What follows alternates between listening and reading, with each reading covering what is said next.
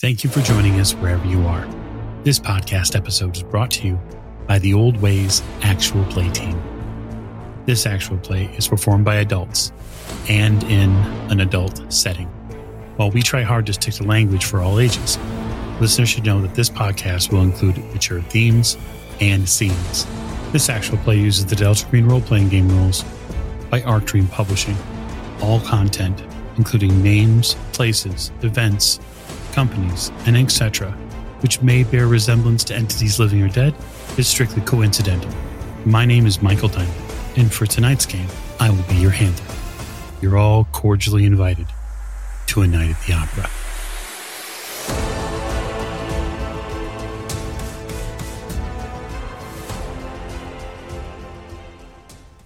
Thank you for joining us again on another episode of the Old Ways podcast. I am your handler this evening, Michael Diamond, and I am welcoming you back to the story of Ocel, our Delta Green game, which is now recovering from the night floors.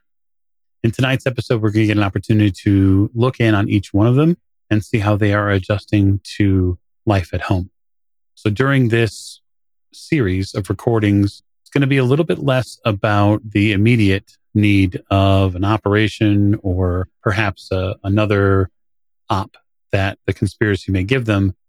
This is all about adjusting to life at home and what that means for them. And then also the people that they're close to, their bonds. So we'll get a chance to talk about them as well and then see what they choose to do. And so I'm going to start with introductions, which begin to my right. Hey, it's Miranda, and I play Dr. Erin Weber, absentee mother, aka Agent Olivia Dartford. Indeed. Absentee mother who is reconnecting with her daughter. And to Dr. Weber's right. Hi, it's your friend Nate. I play Elliot Winters, Diplomatic Services Special Agent for the U.S. Department of State. Indeed, you do. And at the end of the table. Hi, this is Allie, and I play Agent Joanne Hart. And I read a book. We'll see if it goes poorly. No, I would assume so. All book reading goes poorly. Last but most certainly not least. Hi, my name is Tegan, and I'm playing Brett Young Buck Hawking of the NCIS. Hmm. Yep, you've just young bucked yourself into raising a kid soon. So we'll see how that goes for you. We're going to begin tonight's story centered on Dr. Erin Weber. Dr. Weber, it has been one week since the events at the McAllister building. It has been a week since you went and picked up your daughter, and readjusting has been difficult at best. The biggest difficulty is juxtaposing your daughter's mirth and happiness and general childlike energy with all of the things that you'd seen in the night floors, up to and including your ex husband and some rather strange poses in some books. And so, what I want to know as we begin this home session with Dr. Weber is where do you feel like her focus would be in in that first week? What is she concentrating on?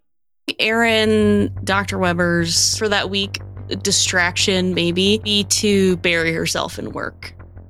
And she's not just been gone for a kid from her kid. Come on, she's been gone from work too. That is where scientists, that's where she finds consistency in the world and things that can be explained. And she's just dealing with a lot of can't explain. Getting back to work, burying herself in work, thing that she would probably find very comforting. Science has answers after all. It does. You've only really recently moved to this area. You moved for the job. And frankly, the 20% pay bump that eventually came with it. The living increase is a little nicer than here than it is in New Mexico. And arguably, the school system here has a little bit more foundation underneath it. And it offers your daughter something in the way of extracurricular activities or arts and sciences that you just didn't get back in New Mexico the biggest work you have to do home as far as work goes, because the both seem to go hand in hand, the fact that you don't really have a dependable person to count on when it comes to in that first week constantly having to dip out of work. To pick somebody up or to make sure somebody has a ride or confirm something with the school, and you really go through fits and starts when it comes to getting back into the workflow. The few days that you took off from work to have a vacation weren't a vacation at all and didn't help your stress level coming back into your office with an, a stack of manila envelopes and all sorts of research data that you have to plumb through. And it isn't even the easy stuff. All of the assignments that they have here or cases that they have here are stuff that requires 80% brain power. And it's something that Erin can do normally. It's just that she spent a lot of time using all of that brain power to not get killed or not get found out or any of the other things. So that first week is, is a pretty frazzled one for you. Yeah, I could see Erin also the temptation to push more independence onto Holly during this time would be there as well, whether it's like leaving her alone as much as possible, like while I'm getting work done, or like having her take care of herself more so that I can get more done, so I can make progress, make a dent in what's been left for me because it's hard for me to juggle tending to her and also putting the brain power into that I need into work. That first week gives you time to study and read into some of these cases. You probably spend that week and then the next one getting back to pedal pace when it comes to your workflow. But after that, you are able to breathe a little bit and it's good. It's good that there were no fatalities. You read the papers, of course, you listened to the news. The building blowing up was all over the news for two or three days. And then slowly and sort of inexorably, it crept back into the background. It became a page two issue, and then eventually a four. And then people moved on with their lives, just like they always do. That doesn't stop your brain from still wondering about things. Before we gathered this evening, I asked what you wanted to spend your home cycle doing. Mm-hmm. And you indicated to me that you wanted to study the unnatural. Exactly. Yeah. I think protecting Holly from the future is one of my motivations. And I think for me, I would do that through finding out as much as I can. And if I can use my access at the NNSA or through whatever cases I'm working on to find kind of maybe the strange bits that have come up here and there, or even looking more into what happened to us at the, on the night floors. My mind would just continue to drift there, and it would be like an itch that I have to scratch. I have to find the scientific, the reason why this is happening. There can't not be a reason. There can't not be a solution to this problem. And so it would be just a, a nagging itch. Mm-hmm. So your bureaucracy is 40 percent. Yep. At 40%, you'd have the ability, as you sort of dig in, you'd have the ability to learn a little bit more about the building that once was. I think the biggest takeaway that you that Erin gets to is that this building went through a lot of different hands before it became the McAllister. At least the as the McAllister as you would know it. Yeah. And so any of those threads could be the one that would lead back to why it is the way that it is. Of which I would probably pull on those. I mean, I would try to figure out what other dealings, if any, those hands were in, if they've been adjacent to or involved in any other strange occurrences. Because your bureaucracy isn't slightly high enough, I'm going to ask you to roll it in this case. 27. Okay. So that's a success. hmm You learn a couple of things about the McAllister building. It was designed by a gentleman named Asa Darabandi. Is there any other information that I can dig up on Asa Darabande? One of the things that you begin to sort of leaf back through when it comes to Darabandi, one of the first things you see is that a fire broke out in his office in 1950. And that is sort of what leads you down a very dark path with Asa Darabandi. When that fire breaks out, the fire department, of course, responds. They extinguish the, the fire, but they find the body of a young girl named Isabel Sauer. Now, Sauer's five years old, and she's found dead from drowning next to a washtub filled with bloody water. Are there pictures of either of these people that I can find? There's not a picture of the girl, of course, but there is a picture of Darabandi. Darabandi is a relatively short gentleman. In the picture that you have or that you get on record for him, he has a 50s style suit and coat over it. He's got a hat as well. He's got a broom handle mustache, just like all the, the gentlemen in that era would. Do they look familiar? Anything that I saw on the night floors or in the building at all resemble or in in the all the stuff glued to the freaking wall? Does anything are there any visages of this person? No, it, it does not look like anything that you have seen before, unfortunately. It looks like most of the uh, additional information on Darabandi is locked up in police records. Even though you have a pretty good bureaucracy skill, it does lend to the idea that you're going to need some assistance nailing some more of his records down. Okay, when we left off, someone gave everyone their contact information. That person, of course, is Special Agent Elliot Winters. Yes, that would be where I would go for info. Agent Winters, are you going to pick the phone up if someone calls you? Well, of course I will. This is Winters. Uh, this is uh Dartford. Agent Dartford? Oh, what's wrong? What's gone? What what happened? I've been looking into some stuff. I need information on a person connected to the place. Um, well, I'm just saying how we do it. We need to meet. You in the city right now? I have no idea where you are. Where? We need to meet. We can't do this on the phone. Don't say anything else, please. Yeah, I'm I'm in the city. Hmm, how about that park that we met at the first time? Do you remember? Yeah, yeah. Uh yeah, I can I can meet you there. Is this uh, time sensitive? I can meet you there tomorrow. Um, if I if you need it today, then uh, I'm gonna have to move some things, but I can make that happen. I assume it's important. You're calling me. He's dead, so I I don't think it's that time sensitive. Oh, okay. You know what? Why don't you just tell me that? Um, how about we uh after lunch tomorrow, about 1 p.m. at the same park? Yeah, that's, that's fine. I'll look for you around that same bench where we met that one guy. The two of you agree to meet the next day. So this would be about 20th ish or so from in August 1995. You meet in a park, a public one. I would probably wave when I saw Winters, to be honest. Because we're just a couple friends meeting in the park, so it's not shady or suspicious or anything. Yeah, I've got a hot dog, and I walk over, sit down. What's what's what's going on, Dartford? How can I help? This is this is a little unusual. I didn't expect this. Uh, well, I've been doing some research and uh, I came to a dead end and I uh, I thought maybe you could help me with it because the information I'm looking for is maybe locked up in police records. And it's related to our thing, I have to assume.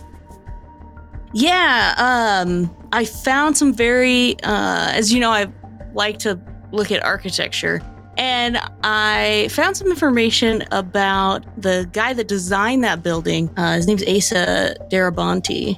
Crazy story though. There's a, a fire in his office, and they found the body of a girl in there. I found a picture of him, but uh, any anything else I tried to look into was kind of behind red tape. Hmm. And I thought maybe you could cut cut through that tape. Well, I probably can. I probably can. And um, let me see if I can do this for you. You've got, you still got identification uh, that calls you Dartford, right? You also, you still have all that. Yeah, yeah. I'm going to call in to local precinct. You said this is a police matter, not an FBI matter. Probably, yeah. Okay, I'll, I'll call into the local precinct. I'm going to authorize and name you as a special consultant doing some research on my authority through the Department of State. That should hopefully give you all the access you need to actually get a copy of the file. Would, would that be enough? Uh, what's Elliot's bureaucracy? Let me see. My bureaucracy is 60. easily done for you. You make a couple of phone calls and you get in touch with the right people at one of the local NYPD precincts and you, you tell them what they need to hear. And they say, yeah, have, them come down. And uh, as long as the records are not federal, they won't have an issue with them doing research. Outstanding. I, I really do appreciate it. Thank you. Thank you.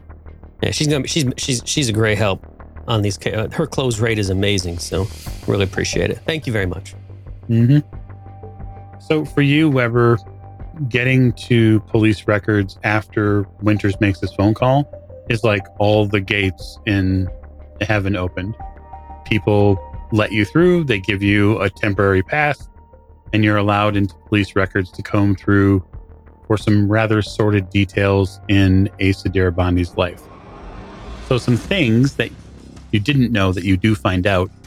It was that day that NYPD issued back in August 30th, 1950. And we, NYPD issued a warrant for his arrest immediately.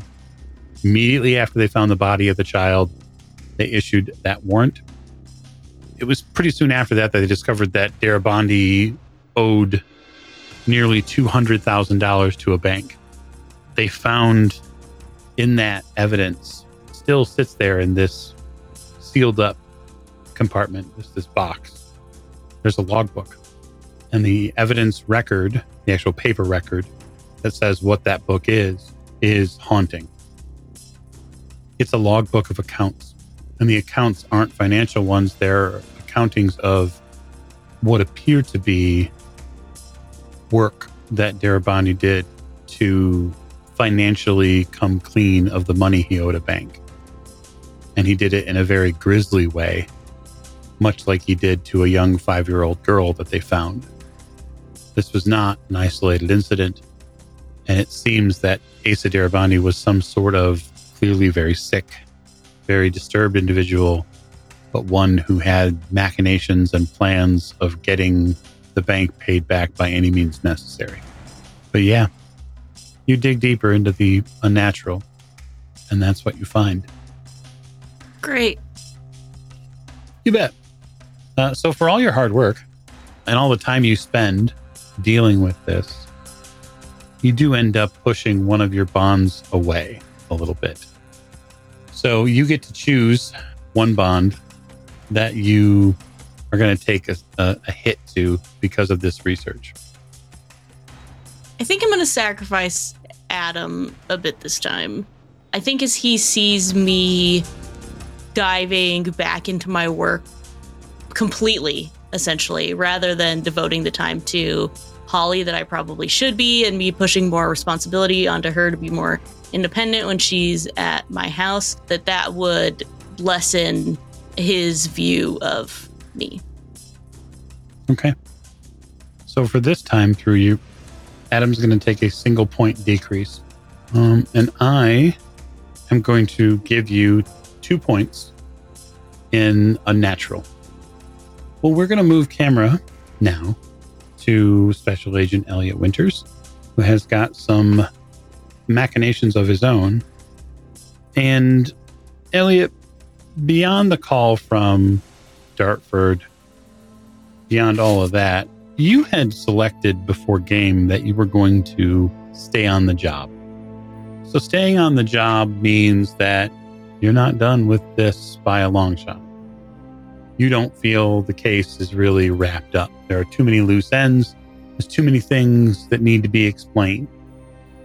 So as you sat one day uh, after work in that one bedroom studio, probably doesn't have a, a whole lot of luxury to it, you, you come to a lot of different thoughts about how you spent your time. We'll say that this is a week or two after the call with Dartford. He hadn't heard from her since then. It's gotten on now to September. Leaves are beginning to change here. The air is starting to cool. One thing that you have been dealing with for the past couple weeks has been this gnawing feeling that something something's going on. Something is is working at the edges of your perception. You're not really sure what it is. So I guess give me an idea of, of how after the events of last session you were in. How does he decide to stay on the case? I do have some options. So I am in my studio apartment, staring at the wall. No decorations except for that painting, pinned up, the thumbtack that we took out of the basement of the McAllister. Mhm. And I've pinned up a little bit of evidence in my own notes, copied evidence around it. It's not a murder board yet. I don't have any thread yet. I don't know any ties yet. But I'm trying to get there. And around this painting, there's one piece of paper and it talks about uh, Abigail's dad. Just dad question mark. And I'm thinking about, you know, he showed up in that play and he also showed up in the report. Didn't seem to be too concerned or worried about his missing daughter. And I'm thinking about that foundation. We'd gone down and did a, a quick interview and how that foundation, now that I've experienced a little bit more of the McAllister building, is definitely on the wonky side of the fence. And I'm thinking about how Abigail's, I think, identification was used, again, from that FBI report.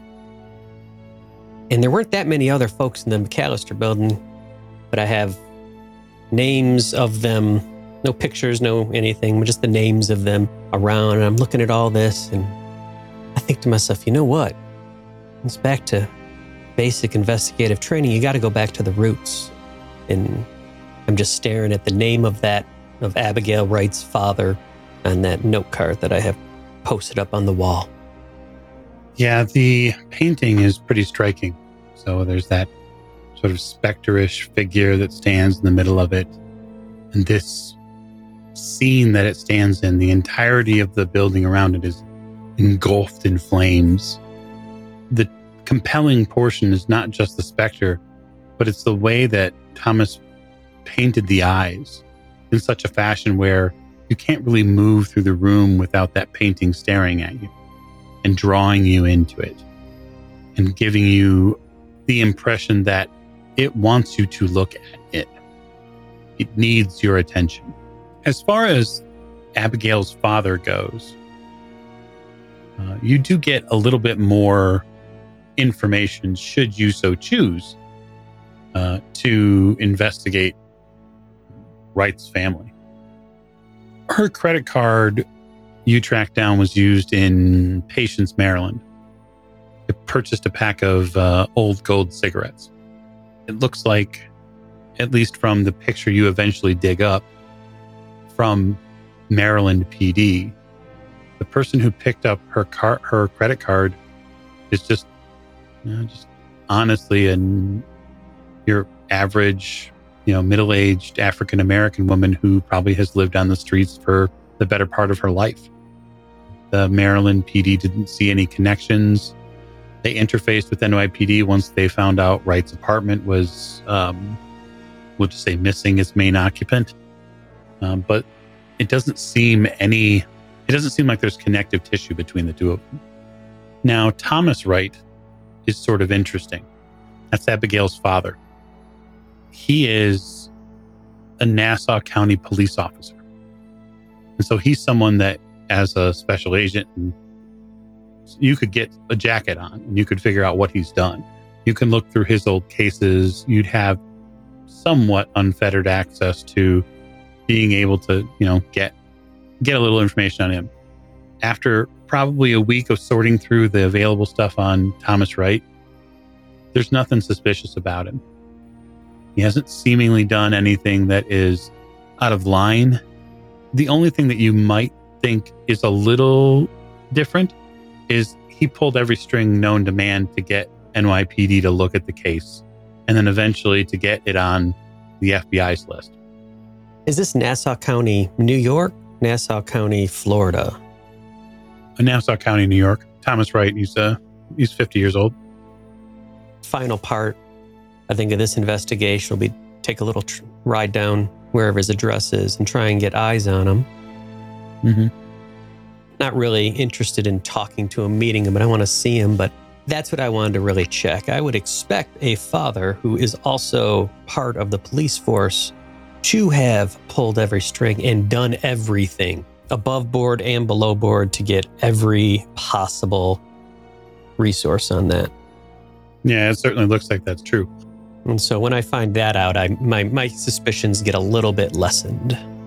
One thing you do get a report on, you have to dig a little bit for it, but something comes your way that shows that Abigail was mugged before she disappeared. It sort of pops up on your radar as you're going through all of the different files on her. She was mugged, and the police report is a little strange as far as the details of it. But the report that she gave said that the gentleman who, who mugged her was older. He wore a silver robe and a mask. Now, this robbery took place about a year or so ago. The man demanded that she show him where the tunnels were. That's what Abigail reported. He didn't actually do any physical damage to her. He didn't assault her. He pushed her down. That's it. That's creepily interesting. This is about a year ago, then, 94. Yeah, 94 in August. That seems worth a visit. I'm sort of an old school type of investigator and operator, so I do a lot of stuff on in person. I find even phone calls are less effective. So I'm, I'll find an afternoon, maybe take a day off after I get done with all the paperwork necessary. When you cross interagency and department lines to get a, you know, one person who has nothing to do with the police into the police station as an agent, a federal agent in the Secretary of State. It was a mountain of paperwork, Dartford you'll never know anything about. But anyway, as I, I'm going to make my way to wherever that mugging report was filed and try and get a little bit more information because my my aim is to try and locate maybe wherever this happened or locate whatever these tunnels were or it's been a year so maybe go and just to the area where this happened and ask around and see if I can find any more rumors or information about what this might be. Nobody's heard about any tunnels. People direct you to like an underground railroad museum, but nothing that's credible. You don't get any additional reports of a guy walking around in a silver robe with a the mask on. After a week or so of plumbing through these records, though, you do get a phone call at your office, and it is from a contact of yours in the NYPD, a uh, officer John Ferens. It's a guy that you connected with probably five or so years ago, and you did some interagency stuff, and you probably struck up a reasonable friendship. Maybe occasionally you'll get a drink or something like that and talk shop. It's sort of part of your bureaucracy skill is knowing people. You get a call from Officer Ferens. Oh, Ferens, it's good to hear from you. It's been a while. It's been a week. We've got to get a drink. Debbie doing all right? Yep, right as rain. And uh, I agree. We uh, we should get a drink. Well, what can I do for you? Well, I uh, I'd like to handle it off the record if we could. All you got to do is ask. That's, that's a little specialty of mine. Off the record is my favorite favorite thing to play. Is this in person or we we talk on the phone? It's up to you. Well, we should do it in person. Oh, that off the record. Outstanding. Regular place then? Regular place. Well, I guess we'll get that drink quicker than we thought.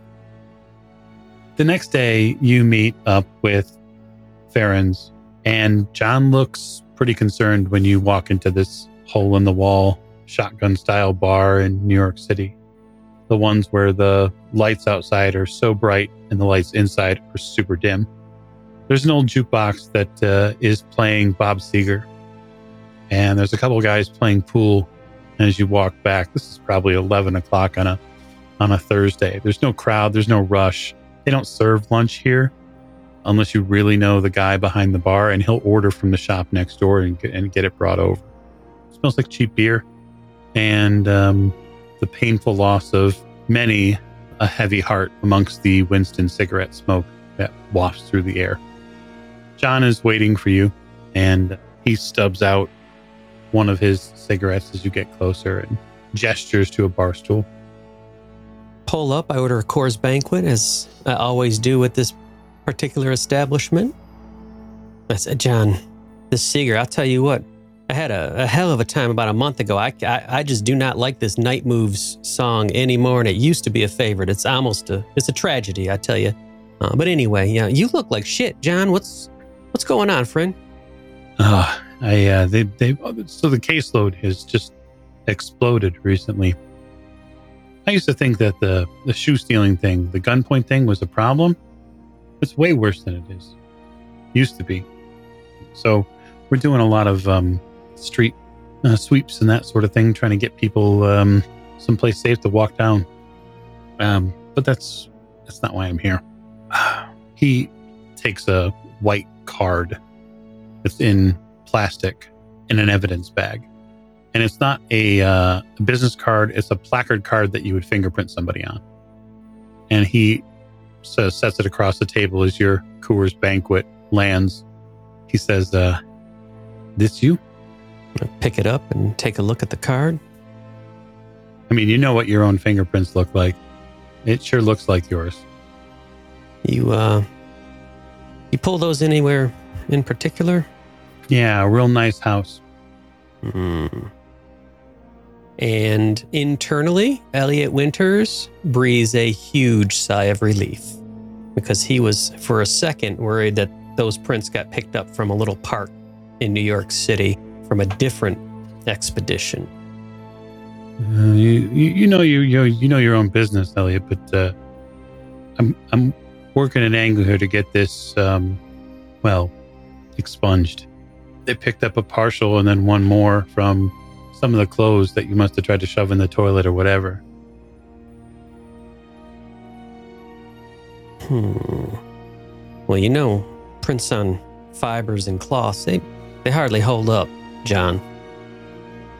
Yeah, I know, but your prints as a federal agent are pretty special. They show up everywhere. That's true. You know where these clothes might have been? Is someplace that I'm very welcome to be at, my home. Hmm. Is it possible that maybe I saw those at my house? It doesn't it doesn't take a rocket scientist to put two and two together. It's also possible the prints were picked up at a nice guy's place who might be fucking your wife.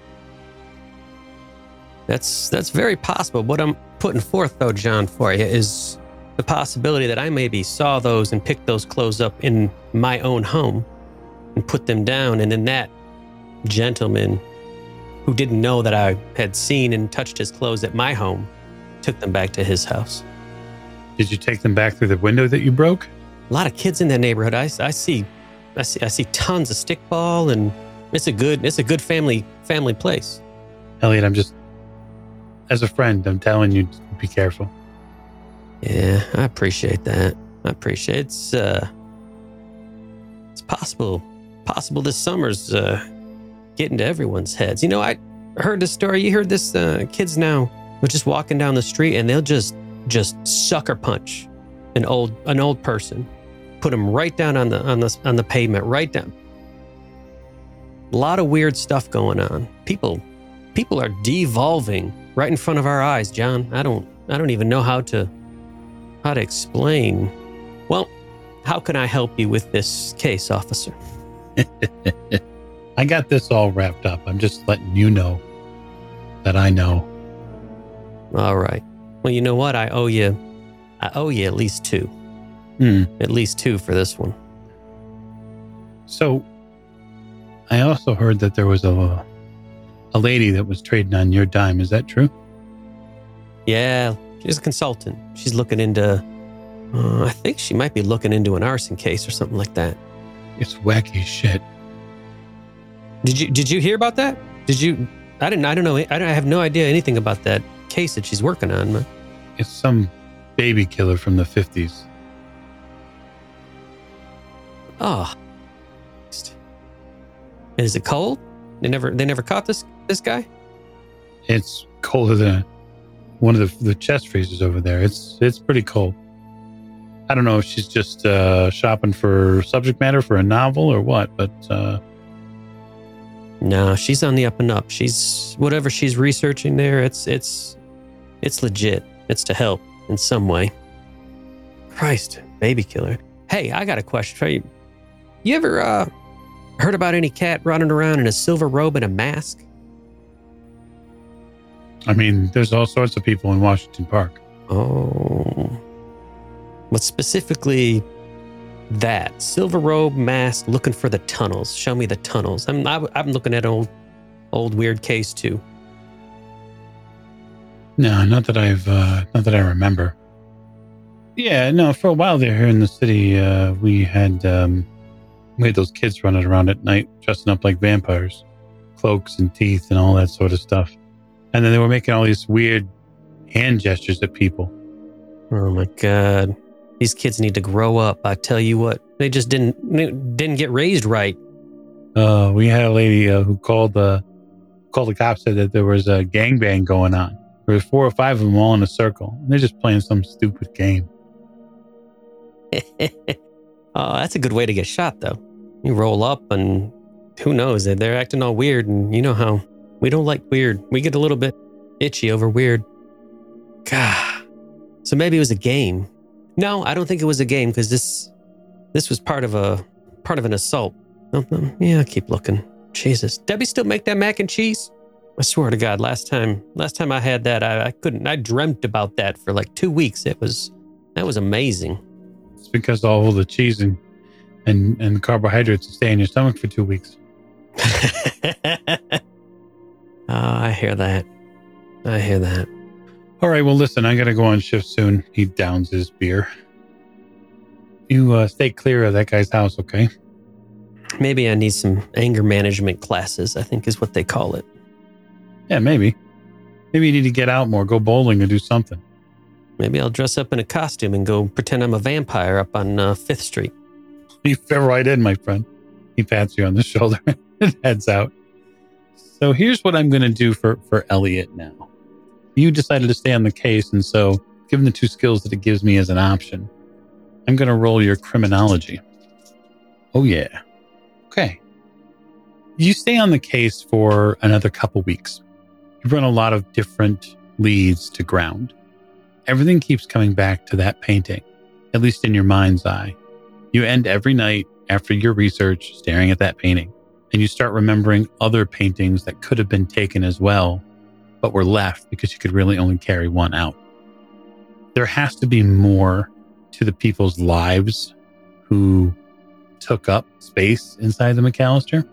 And what you get drawn back to, especially after the building was leveled, is what happened to that lady at Art Life. What did she do once her one of her buildings was destroyed? It's been almost a month now since the accident. I use air quotes, of course, when I say accident. So during this time of very focused, concentrated investigation into it, Elliot is going to, of course, he's going to let something lapse, something he's not going to be able to, to hang on to. And that is one of his bonds. And so I'm going to have you reduce one of your bonds by one point, and you're going to tell me you let lapse a little and how it affects him. So Dottie's my estranged wife. She is a bond, one of my three bonds. I think Dottie is the bond that will decrease 14 to 13 and it will affect me. I start shit talking Dottie to Ellie, my other 11 year old, and you can tell me maybe if that is the more appropriate bond. I've been trying to keep the situation with Dottie sort of away from Ellie, who is, um, that's not a, a kid that I had with Dottie. But I start, this 11 year old, I start laying a little bit of this adult bullshit stress down on this kid in a way that, you know, mid 30 year old federal agents might do with a child. It's that bullshit. Now you know, Ellie, you're you're gonna you, you ain't gonna you ain't gonna grow up like one of these women like uh like this woman that, that I'm married to. You you won't do these things and you won't like it's that kind of shit. And it just starts. And it's something that I've always been very careful to keep. And so that starts to break through. And when I'm in my studio apartment staring at that painting, in my head, I know exactly the damage I'm doing and it's exactly what I don't want to do. And I tell myself that I'll never do this again. And yet it just keeps slipping through. I'm losing, I'm, I'm sort of losing that discipline. You slip a little. You let the focus on other things leave an opening. And in your normal sort of controlled aspect. With that said, your loss of the point of your bond and then through staying on the case, there are some potential benefits. So, because of, you've had such a focused attention, Elliot's going to regain three sanity. It just cost you a little bit of the relationship you had. Win some, you lose some in this life. We'll move on to Miss Hart, who had a uh, harrowing experience inside the Night Floors, who heard the voice of her sister, only to find something small, mechanical, and not at all what she was expecting. She also, just before leaving, recovered a book. And she did a little reading of that book and found some very interesting things inside of it. Didn't you? Yeah. There's a lot going on in that book. There certainly was. So, also, before session, you decided that you would also stay on the case. And so I think what I'd like to know is how does Joanne do that? She's physically removed from New York City. So, how is she maintaining that grasp on the case? I have been in my position long enough that I imagine I have a, a little pull here and there with the kind of research I would do. Okay. So I would like to kind of stay in loose contact with an FBI agent up in New York Everybody's favorite friend. to kind of delve further specifically into the the, the old lady who had the book. Oh, okay. So, not the author of the book, the old lady who had the book. Yeah. I mean, I'd like to do the author too, but knowing why she had the book is currently more important than who wrote it. The people at the McAllister were put into temporary living quarters because of a gas leak, one that didn't exist at the time, but suddenly then did exist. So you'd have to track down from the hotel they were at where they went. How would you do that? Well, I mean, I would probably call the hotel and let them know that I have follow up questions for that particular individual. Get out of her room finally, finally. And also, you um, managed to ferret a little book out from her apartment. Was uh, Michelle Van Fitz. Call the hotel and let them know that I was part of the FBI group who was helping corral everybody out of there and that I have some backup questions and that I would like to reach out to her. Okay. So when are you making this call? Is it a couple of days after, a day after? How soon are you making it? A week? It's probably within 12 hours after I land. Hmm, okay. So you ring the hotel and you ask about the people who were moved in temporarily for a couple of days. And the lady behind the desk. So the response that you get from the person at the front desk is something akin to that bitch, she left already. You don't happen to know where she went. Fuck no. Yay. She came down to the front desk to ask for, I don't know, something called um, Splenda. She couldn't have regular sugar. And so when I told her that we didn't have any, that all I could do was equal or sweeten low, she told me I was part of some patriarchy and that I was keeping her down. And listen, I've never seen this lady before in my life. And I just work here. I want nothing to do with her. How long ago did she leave? No, a couple hours ago. I mean, it's one o'clock here. Do you happen to know if she took a taxi? Hmm.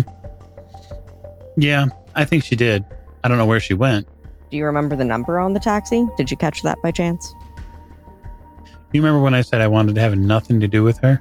Okay, no problem. Yeah, I'm sorry if like she's your aunt or your mom or something like that, but wow. I mean, a little a little bit of kindness goes a long way. I understand. I'll talk to her. And I'll hang up the phone. And doing a little bit of other research into Van Fitz, you realize something. You, you get something back on your searches. She's a feminist author and one that has produced a few pieces. Okay. She writes feminist poetry, fiction, and a lot of the online forums, if they can even be called that, chat rooms and groups, when you talk to people about Van Fitz, is that she has very strong opinions. And a lot of people use that B word early and often. She doesn't seem to make a lot of friends, at least in some of the writing communities. She's very standoffish, and she also tends to present her ideas as fact. The flip side for Van Fitz is her writing is excellent. It's really thought provoking. It's very good. She is very good at what she does when she writes. She sold her first short story collection to Berkeley Publishers, and she's also won awards. So she's not without merit. So in that case, probably what I'm going to do next is reach out to her publisher and see if I can get a hold of her editor and see where she might be staying in the interim since the building uh, blew up. You get a hold of her publisher. They give you a very simple and direct that they understand that she's between places right now. But if you'd like to direct any fan mail, you can uh, to this address and we'll forward it along to her once we know where she's staying at. Um, it very quickly for you becomes a dead end. Okay. Well, I'll keep my notes on her and check back later at some point to see if she has, in fact, gotten a new address of where she's going to stay. And I'll definitely still be trying to get that information from her publisher at a later date. And when I know that she is established, if they ask why I'm wondering, it'll be because I'm a federal agent who needs to follow up on the gas leak that exploded her building. Yeah, and if you if you identify yourself as a federal agent, they just ask for your direct number, and that as soon as she makes contact with them, they'll get in touch with you. They sort of confess that Michelle has more than a few opinionated fans, and so they do their best to deflect any incoming inquiries. Yeah, but I'll I'll leave my contact information with the publisher and just have them like, hey, if you would give her a call, the sooner that I can get these follow up questions done, the sooner that she won't have to worry about it. Of course. So, by staying on the case, you two are going to be focused very much on the task at hand. It means that one of your bonds is going to take a loss. So, I'd ask you, Miss Hart, who is that person that's going to take that loss? Honestly, probably my best friend. I'll be putting him off in order to track down these leads. I'll probably have canceled dinners or drinks or like a party at his house. And I'm not spending time with him or with his wife. And that's considering that we've been friends for the better part of most of our lives, it's kind of a big deal. I'm usually more reliable and present, and I haven't been. Okay. Always an interesting choice. Now, we'll see if you learn anything from staying on the case. All right. So, you continue to research with what information you have. Not on Van Fitz, but on the book, A World Without Doors. It's a little sad, actually, the story, as you piece it all together. Emmeline Fitzroy was a child genius born to the Fitzroy pork fortune. The family controlled many of the slaughterhouses and shipping yards that made Chicago a hub for meat production. They were so wealthy, in fact, that the patriarch, Dr. Thomas Fitzroy, had a unique home built for them in the Oak Park neighborhood by the Picasso of architecture, a gentleman named Asa Darabondi. Fitzroy's house, the bizarre Bellafleur house, was completed in 1911. It has interleavened, curving, sort of odd angled, sinuous lines throughout. It was topped by strange spires of glass and metal filigree that made it an absolute eyesore to many in the Oak Park neighborhood.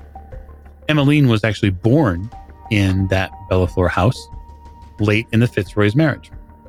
She proved that every child is special, but her even more so. She spoke in complete sentences, it is said, at two. She could read and write at four. She completed her first poem by five.